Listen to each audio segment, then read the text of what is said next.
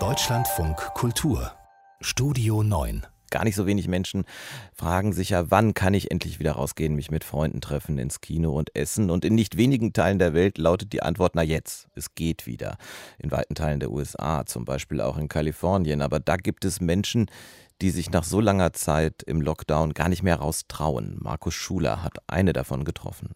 Wochenlang hat sich die 37-jährige Nicole nicht mehr aus ihrem Schlafzimmer getraut, so groß war die Angst. Lack of care ich habe meine Familie und mich vernachlässigt. Ich hatte Angst, nach draußen zu gehen, weil ich als Diabetikerin einer Risikogruppe angehöre. Deshalb habe ich mich monatelang in meinem Schlafzimmer zurückgezogen.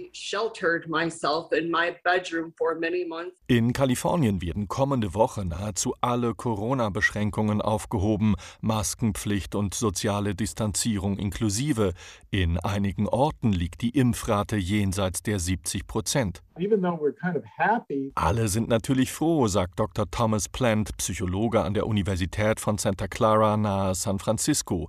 Dennoch beobachtet er, die Infektionszahlen gehen zwar zurück, die Menschen sind geimpft, das ist alles toll.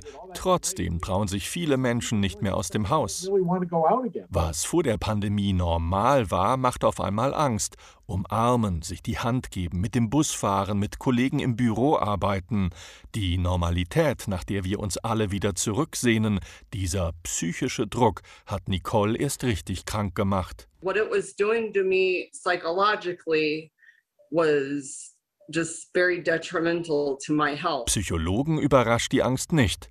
In einer Studie der American Psychological Association gaben 48 Prozent der Befragten an, sie hätten trotz Impfung Angst vor sozialen Kontakten. Nicole berichtet, sie musste sich erst überwinden, um diese Ängste langsam abzulegen. Es gibt Licht am Ende des Tunnels. Viele Menschen haben Angst zuzugeben, dass sie diese Probleme haben. Es hängt alles von unserem Umgang mit anderen Menschen ab. Dazu sind wir gemacht. Sagt eine Frau, die unter dem sogenannten Höhlensyndrom leidet, dem Cave Syndrome. Markus Schuler berichtete zwar aus Kalifornien, aber ich kann mir sehr gut vorstellen, dass es so etwas längst auch in Deutschland gibt. Bin aber optimistisch, dass man es überwinden kann.